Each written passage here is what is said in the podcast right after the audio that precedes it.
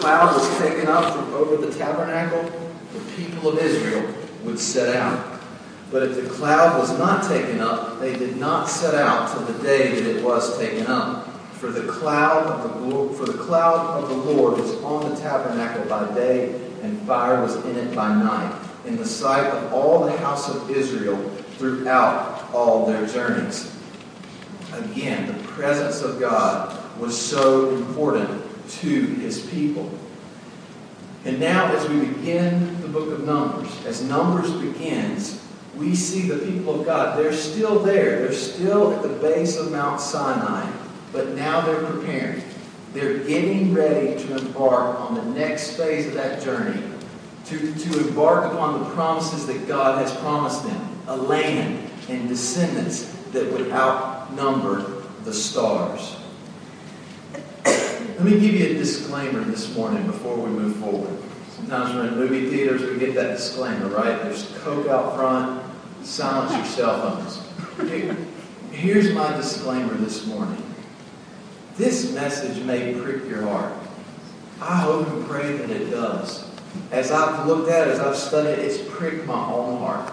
And I have sought to preach to myself before I'm bringing this to you this morning. Good preachers, they do that. They preach to themselves first. But I pray that the Lord would work and soften our hearts to prick us this morning as we look at this book. So let's, let's ask that He would be able to pray. Father, I pray that you would help us now. Help us to be attentive listeners. And Lord, I pray for soft hearts. Lord, would you soften the hearts of your people this morning? Would we, we be open hear your word? And Father, even if it pricks a little, would you help us to see it as for our good and in your glory? And we ask in Christ's name, amen. The first point I want us to see this morning is this. God continues to do his part in relationship to his people. That's, that would be my summary of the first 10 chapters of the book of Numbers. God continues to do his part.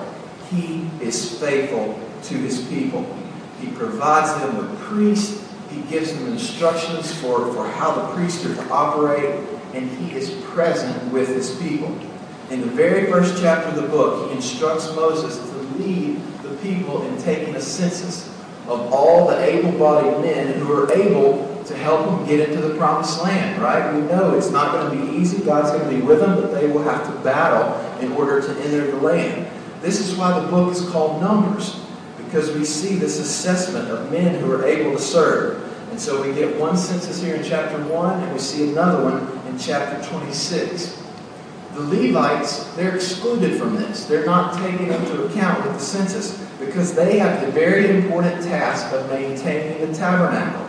They've got to protect it from intruders and follow all the instructions related to it that God gives. His presence, again, with his people is absolutely essential to their success. Also, in these first chapters, we find the Aaronic blessing that may be familiar to some of you. A beautiful blessing in Numbers chapter 6. Numbers 6, verse 22. The Lord spoke to Moses, saying, Speak to Aaron and his sons, saying, Thus you shall bless the people of Israel. You shall say to them, The Lord bless you and keep you. The Lord make his face to shine upon you and be gracious to you. The Lord lift up his countenance upon you and give you peace. What hope, what promise, right? God cares about the well being of his people this language requesting the face of the Lord to shine upon his people. It's a request that God's favor be extended to his people. I just want to pause here this morning and just hear that today as the people of God. He cares about you. He cares about me. He cares about us. He's deeply concerned with our specific circumstances. He fully knows them. And He desires to bless us. He wants to protect us, to watch over us, to shower us with His grace. This is true of us as a church. As Cornerstone Baptist Church, He desires to bless us. He desires our well-being and success. His definition of, success, at times it might be different from ours, but He's for us. He's with us, and He's going to get us home. As we've talked about before, we talk about a lot. That's what the church is for, right? He uses us, one another, in our lives to help get us home. Do you believe that this morning? Are you resting there? Brother, sister, be reminded again this morning God is for you in Christ. In the middle of chapter 10, book of Numbers, we see the people set out. They leave camp. It's time to move. And they proceed, proceed north towards this promised land. They set out with the purpose of seeing God fulfill his promises. Again, he promised to bless them, to give them a land and numerous descendants to Abraham. And yet, very shortly after we see them set out, we see them complain. You would think that there should be excitement, anticipation, joy as they're about to embrace the promises that God's made to them. And they quickly complain. They quickly dissatisfied. The second point the people of God fail to do their part in response to His faithful provision. He provides, He prepares, He's faithful, and yet they demonstrate a failure to trust in Him. Chapters 11 through 16. These are the wanderings, the wilderness wanderings in these chapters. The first complaint we see here is a general one concerning trials. Numbers 11, starting in verse 1. The people complained in the hearing of the Lord about their misfortunes. And when the Lord heard it, his anger was kindled, and the fire of the Lord burned among them and consumed some outlying parts of the camp. Then the people cried out to Moses, and Moses prayed to the Lord, and fire died, and the fire died down. So the name of that place was, was called Taberah, because the fire of the Lord burned among them. So just a general complaint concerning trials. Then the second one has to do with the manna, the food that God has provided that they've gotten tired of. Numbers 11:4. Now the rabble that was among them had a strong craving, and the people of Israel also wept again and said, "Oh, that we had meat to eat! We remember the fish we ate in Egypt that cost nothing, the cucumbers, the melons, the leeks, the onions, the garlic. But now our strength is dried up, and there's nothing at all but this manna to look at." On the surface, a food complaint, right? But yet, the complaint is deeper than that. They're dissatisfied with God. They're dissatisfied with what He has provided for them. They want to go back to the pleasures that were there in Egypt. And then, if that's not enough, we see a protest of the leadership God's provided in Numbers 12. Numbers 12, 1, Miriam and Aaron there speak against Moses. They spoke against Moses because of the Cushite woman who he, who he had married, for he had married a Cushite woman. And they said, Has the Lord indeed spoken only through Moses? Has he not spoken through us also? And the Lord heard it. So the objection here may have been racial in nature. Cush was a reference in the scriptures to ancient Ethiopia. And, so that may have been what was going on here. But some commentators I read say, you know, it may have been related to that, but, but it may have just been pretense. They may have just not liked that Moses was in a position of authority over them. And I think, as we think about our own lives, how, how true that can be at times. In our pride and sin, we just don't like the authority that God has blessed us with. Then, following this, as the spies search out the land, a land that does, they confirm it, it's, it's flowing with milk and honey, but their report back doesn't demonstrate faith in God's provision. Instead, they demonstrate again a failure to trust Him. In chapter 14, verse 1, we see complaining about their circumstances. Then all the congregation raised a loud cry, and the people wept that night. And all the people of Israel grumbled against Moses and Aaron. Then the whole congregation said to them, Would that we had died in the land of Egypt, or would that we had died in this wilderness. Why is the Lord bringing us into this land to fall by the sword? Our wives and our little ones will become a prey. Would it not be better for us to go back to Egypt? And they said to one another, Let us choose a leader and go back to Egypt. So in each of these examples, we see complaining, grumbling, right? Complaining and grumbling that, that's similar in our lives as well, right? They complain about things that we complain about at times. We don't approve of the trials that God brings into our lives. Our food, the very Word of God that He's given to us, preserved for us, at times it's not enough to satisfy us, right? We want something else. Give us something more relevant or more entertaining. We resist the leadership that God gives to us and places in our lives as a blessing. And we long at times for circumstances to change. Oh, if things could just be different, then I would be content. Then I would be happy. Well, my third point is this. Despite the unfaithfulness on the part of the people of God, He remains faithful. He demonstrates both justice and mercy. God remains faithful despite their unfaithfulness, and He extends justice and mercy. That would be my summary of 17 through 20, or excuse me, 36. Now they have moved out of the wilderness. They're moving further, closer toward the land, and they're there in the plains of Moab. They're close. Those, those last 15, 20 chapters or so, 17 through 26, they're close to the promised land, but they're not quite there yet. And they see the justice and the mercy of God.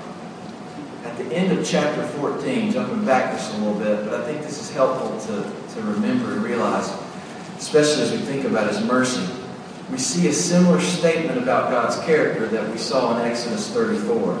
Numbers 14, 18, we get this. The Lord is slow to anger and abounding in steadfast love, forgiving iniquity and transgression, but he will by no means clear the guilty, visiting the iniquity of the fathers on the children to the third and fourth generation.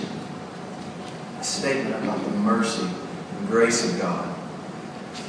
But as we go through these chapters, there's also significant judgment. We see judgment in the book of Numbers.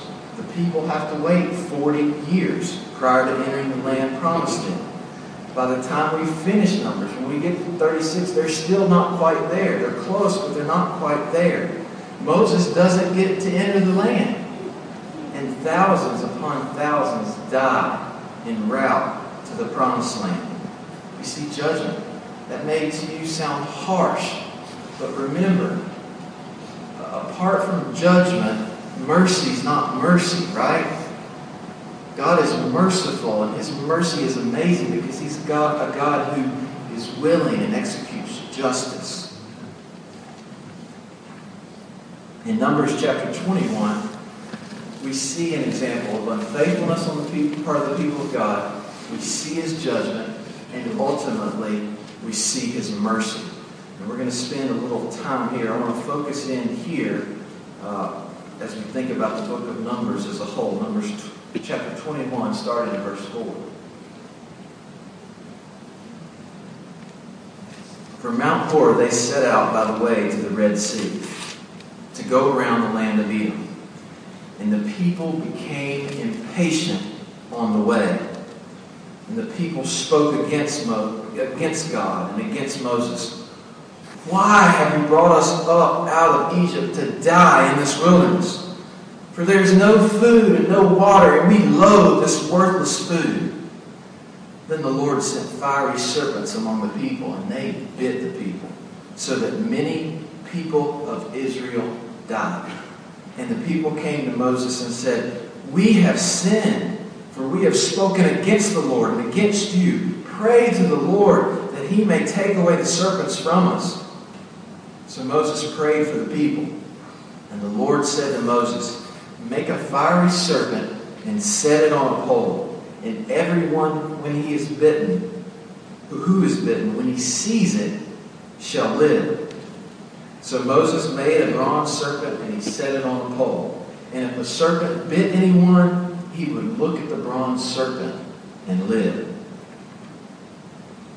Again, complaining, grumbling, we see on the part of the people. And we see the irrational nature of it. Isn't that true of us sometimes as well? That our complaint, our grumbling, it's, it's irrational. There is no food. We loathe this food. it's not a lack of provision. They're just not content in what has been provided. I don't know about you, but I don't know that I've always had this in the category of sin. Okay, sure, you know, complaining is not the best. It's best to be positive and optimistic as we face situations, as we go about life. But sin, complaining, is sin. It's something I need to confess, I need to turn from. We see here, not only does the Bible express complaining, grumbling, discontent heart as sinful, but we see the deep seriousness of this sin. We might think of the biting of poisonous snakes as, as right and appropriate for something like genocide, sexual immorality, some overtly gross, destructive sin. But here we see the danger of a discontent and complaining heart. In light of this seriousness, and the numerous times in the book of Numbers that we see the people of God complain, and also what Paul says about these passages in 1 Corinthians 10, I think, that as uncomfortable as may be, we, we need to settle here a little bit and just spend some time wrestling with, Lord, what is behind a complaining spirit, a discontent heart? Let me read a few verses there in 1 Corinthians 10 because I think this is really helpful as we look back at these passages in Numbers. Paul, in 1 Corinthians 10, verse 1, says this for I want you to know, brothers, that our fathers were all under the cloud, and all passed through the sea, and all were baptized into Moses in the cloud and in the sea, and all ate the same spiritual food, and all drank the same spiritual drink. For they drank from the spiritual rock that followed them, and the rock was Christ. Nevertheless, with most of them, God was not pleased. They were overthrown in the wilderness. Did you catch this? Christ was present with the people of God in the Old Testament. They drank from the rock. The rock was Christ. Moses struck the rock. He struck Christ, and he, did not enter the land promised to God's people. Then in verse 6, now these things took place as examples for us that we might not desire evil as they did. And then jumping down to verse 9, we must not put Christ to the test as some of them did and were destroyed by serpents, nor grumble as some of them did and were destroyed by the destroyer. Now these things happened to them as an example, but they were written down for our instruction, on whom the end of the ages has come. Therefore, let anyone who thinks that he stands take heed lest he fall They took place for us, for us to learn from, to look at their example. Paul says it happened for our benefit so that we who know Christ would trust in Christ. Ultimately, discontentment is an indication that God is not enough for you.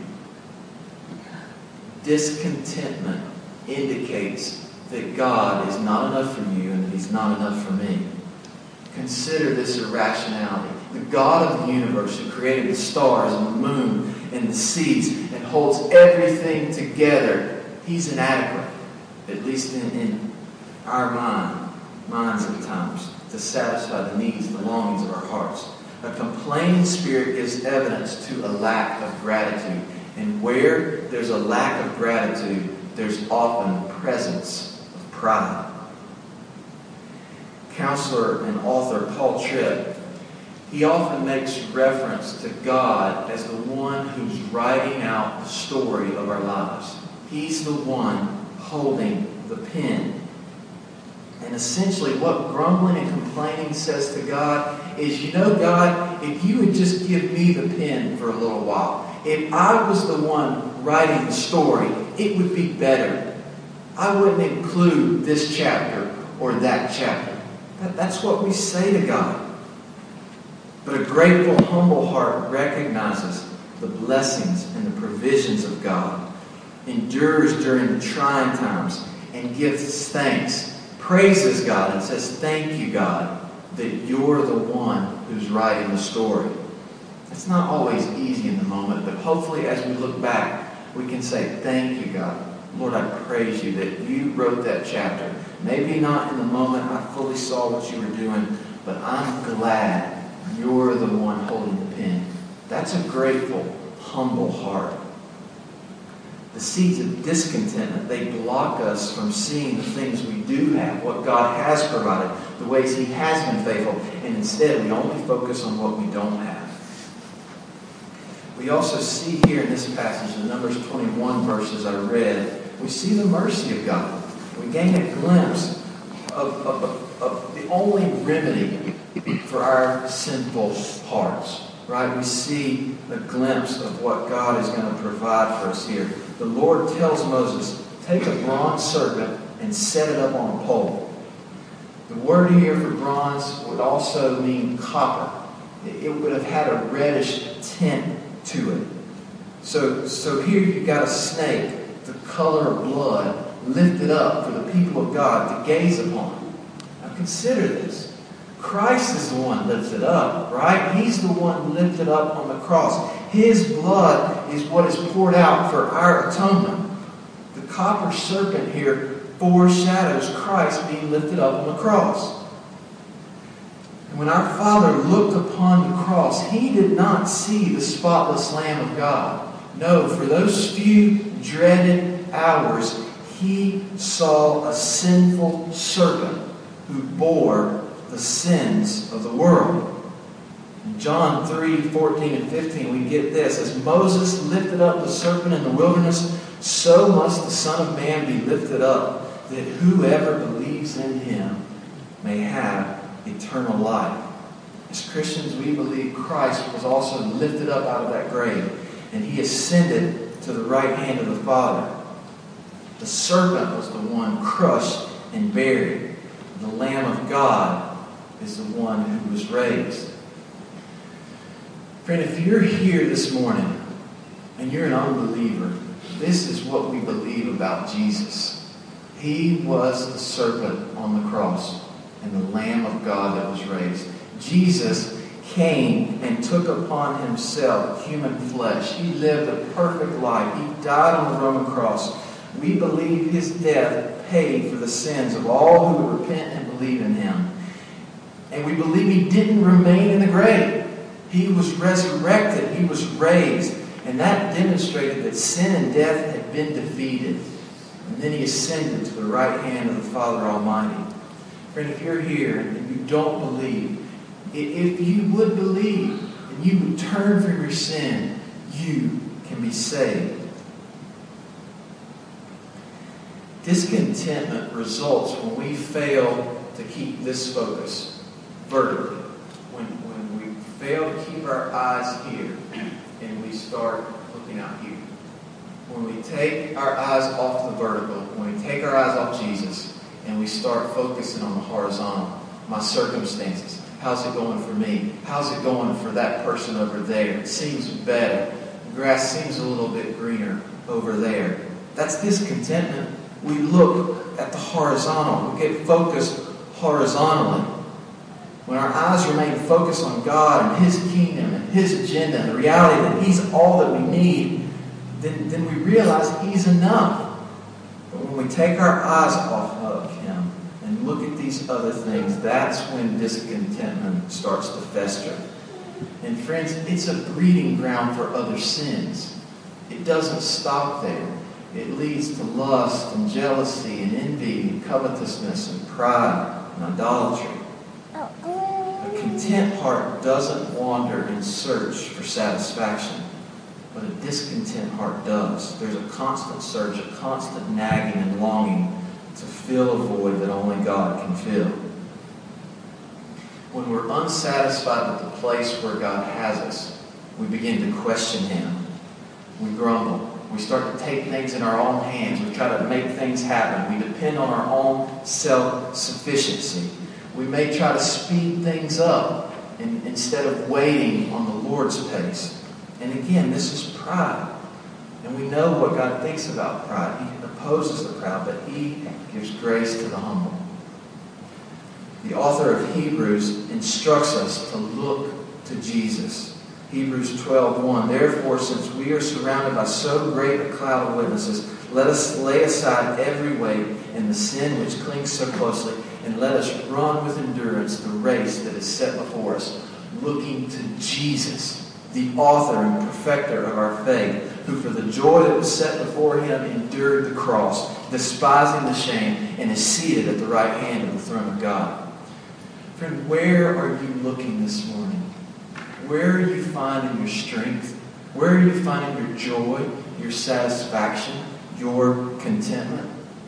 Look to Jesus. Look and live. Look and find life. Look and be satisfied. Look and let go of that sin which clings so closely. Look and be healed. Look and experience forgiveness. Look and delight. Look and eat and drink. Look and suffer. Look and endure. Look and wait. Look to Jesus. You may be sitting there this morning and think, okay, I'm there, I've been there in recent weeks, months, so help. What do I do? And if this is an accurate diagnosis for you this morning, I would encourage you to spend time grieving over your discontent heart. Repent and give thanks to God for how He has provided and has blessed you. Renew your commitment with His help to trust and to wait on Him. Paul says in his letter to the Philippians, Philippians 2, that we read earlier this morning, do all things without grumbling or questioning. Not some things, do all things without grumbling or questioning, that you would be blameless and innocent children of God without blemish in the midst of a crooked generation. And then in Philippians 4, we, we get these familiar verses from Paul.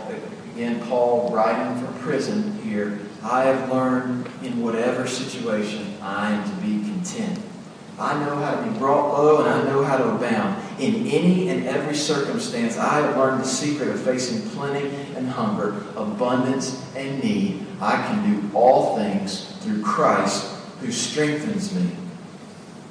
And based on this context here, I think we could appropriately say, I can do all things without grumbling through Christ who strengthens me. Holly has a little poster in our, our bedroom, I think a good friend gave her, and it says, Bloom where you are planted. Bloom where you're planted. Not a direct scripture verse, but based on what I just read here from Philippians, you can see the biblical wisdom there, right? Bloom where you're planted.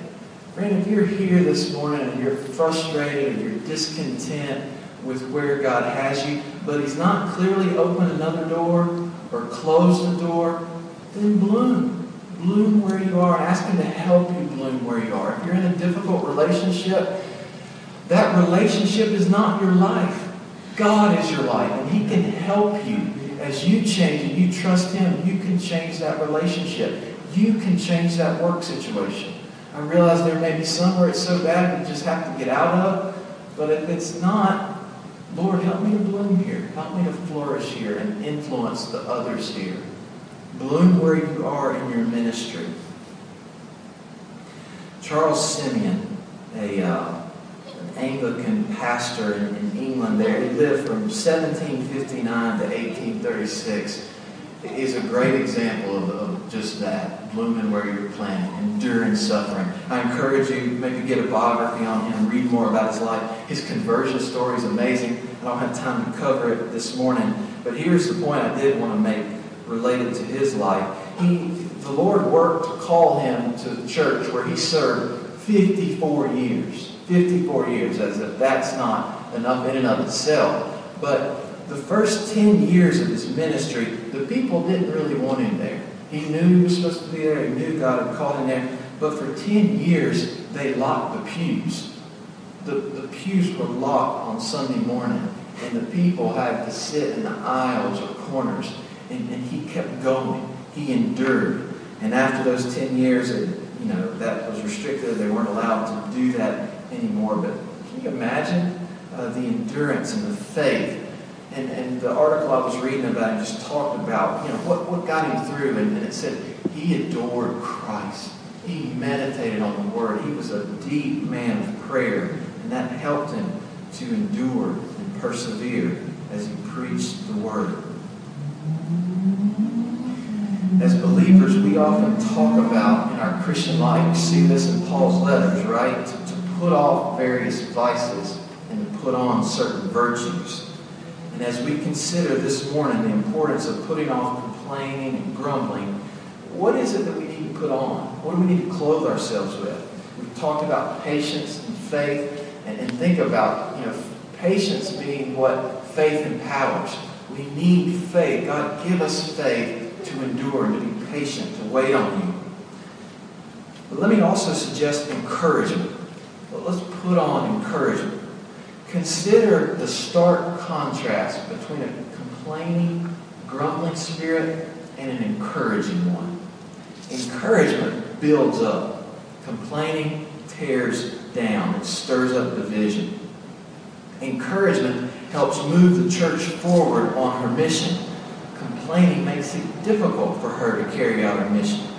The author of Hebrews tells us to provoke one another to love and good works. And as we begin a new church year, as we continue to face various challenges and trials in our lives as individuals, as families, and as a church, I really think, I believe we need to be reminded of this truth again and commit with God's help to consistently, regularly encourage one another. I need this. Your other pastors, they need this. We're prone to discouragement. Pastoral ministry is very much prone to discouragement. It's a key tactic of the evil one. Recently, a member offered a word of encouragement related to the pastor's love and their passion for the Word of God and the spill effect this was having in their own life. This was encouraging. It provoked me to love and good works. As we consider this community, people around us, the many lost and destined for eternal separation from God if they don't come to know Christ, we need to provoke one another. We have got to stir one another up to leverage our gifts, our talents, our resources, everything in our lives for the purpose of getting the lost Christ. Friends, we're at war. We are at war. We talk about this a lot. We're not on a cruise ship, as great as cruise ships are, right? Right now, it's we're on a battleship. We're at war with the powers of darkness that keep people in their sin. And if during a break from battle, the soldiers are fighting with one another and they're stealing supplies from one another and going back out to battle, they're just devastated and they quickly lose, right? But what about if during a break from the action, they're sharing water and food and ammo and they're attending to medical needs? Isn't there such a greater chance of success when the battle resumes? Our gathered times together, they're rest from battle We fill up, we recharge, we equip one another, and then we go back out. We're a church gathered so that be a church scattered.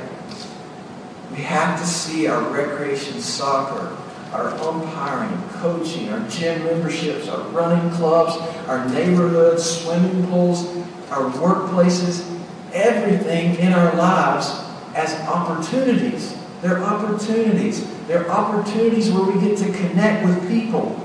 And our greatest purpose is finding joy and satisfaction in God and then helping, with God's help, to get others to that same joy and same satisfaction.